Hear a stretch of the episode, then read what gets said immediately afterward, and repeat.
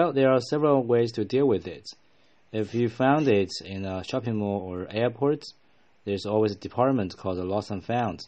You just hand it to those staff, and uh, they would actually take care of it. And um, when the owner of the object just come back, they can find them in those places.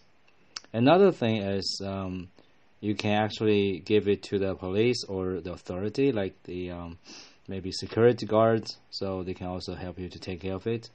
Last but not least, maybe it's like a mobile phone. Maybe the owner will call the phone and uh, you can pick up the phone and just tell them where you are, and maybe they can come and pick it up.